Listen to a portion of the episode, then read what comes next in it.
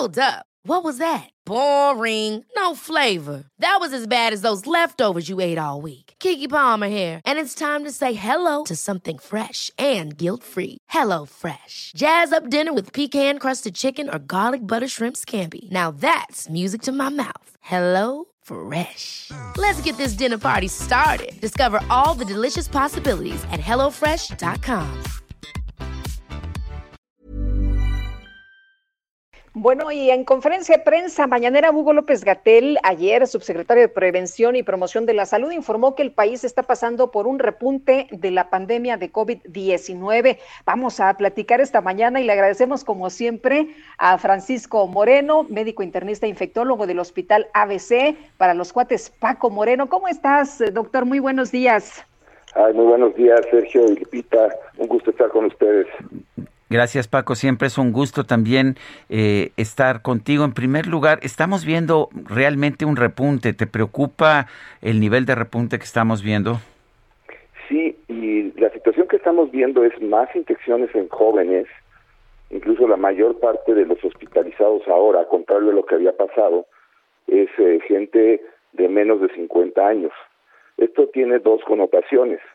Una buena es que las vacunas están funcionando porque tenemos menos personas mayores que ya se vacunaron enfermas. Pero la otra es la necesidad de implementar una vacunación mucho más agresiva, mucho más rápida, que logre vacunar a, la mayor parte de la población, porque de otra forma los que se quedan desprotegidos son los que empiezan a tener problemas, y eso lo estamos viendo ahora con los jóvenes. Eh, Paco, tenemos eh, ya la información de estas variantes Delta, pero también la otra que es el Lambda, que se dice es muy contagiosa, que es más mortal, eh, que mm, pues se propaga más rápidamente. ¿Qué deberíamos tener en, en, cuenta los pues las personas que podríamos estar haciendo para prevenir? ¿Qué más podemos hacer? ¿Qué cosas adicionales?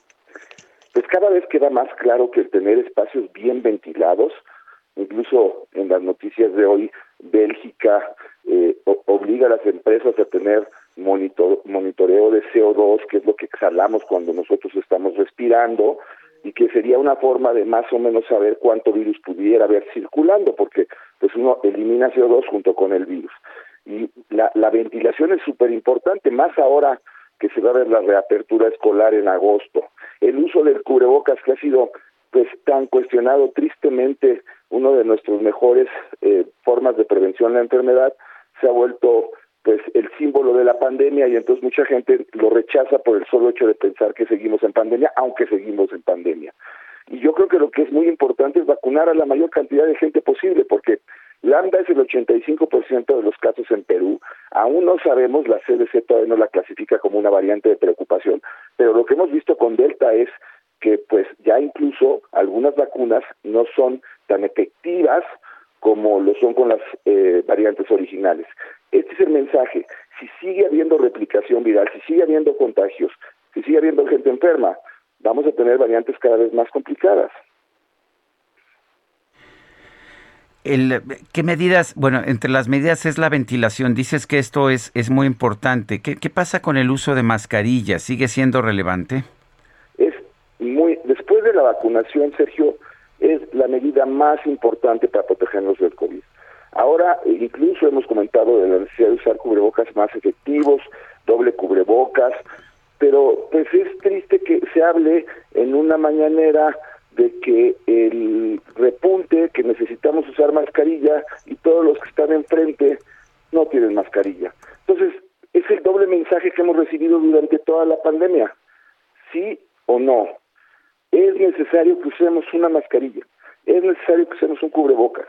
Eso nos ayuda a evitar diseminar, diseminar la enfermedad. Ahora, mucha gente vacunada tiene que entender que si sale debe de usar cubrebocas porque los vacunados ahora se pueden portar como asintomáticos, no saber que están infectados y diseminar el virus. Ojalá y el mensaje esté claro para todos.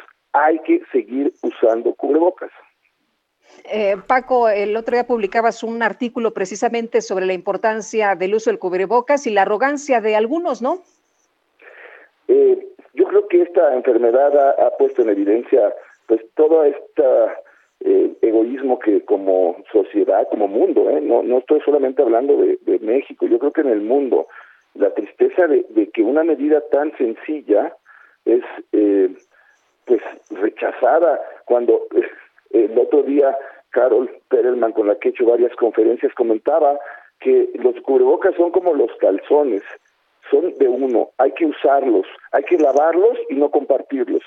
Creo que es el mismo ejemplo de cubrebocas, creo que es un ejemplo magnífico, una analogía. Tenemos que entender en nuestra mente que ahora parte de nuestro uniforme, parte de nuestra eh, forma de vestir, va a utilizar un cubrebocas por algo de tiempo, por un tiempo, pero no te hace daño y te protege y nos protege.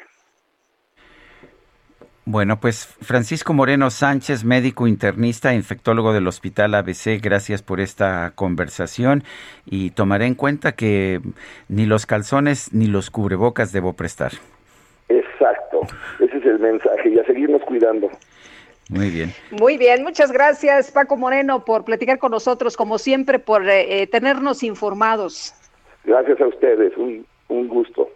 Y, el ejemplo está ahí. Eh, sí es importante que los líderes políticos, que los funcionarios utilicen cubrebocas, como lo ha hecho, por ejemplo, Claudia Sheinbaum, la jefa de gobierno de la Ciudad de México, pero me parece que han sido omisos en este caso pues el presidente de la República, Andrés Manuel López Obrador, y el subsecretario de Prevención de la Salud, Hugo López Gatel, que deberían ser pues los principales interesados en generar una cultura de uso de, pues de las mascarillas, de los cubrebocas. Y... Pues sí, te acordarás cuando daba sus declaraciones al principio de esta pandemia que decía, es que te puede dar una falsa sensación de seguridad. Pues sí pero pues esa falsa sensación de seguridad eh, suele ser más segura que la inseguridad que generas cuando no utilizas cubrebocas.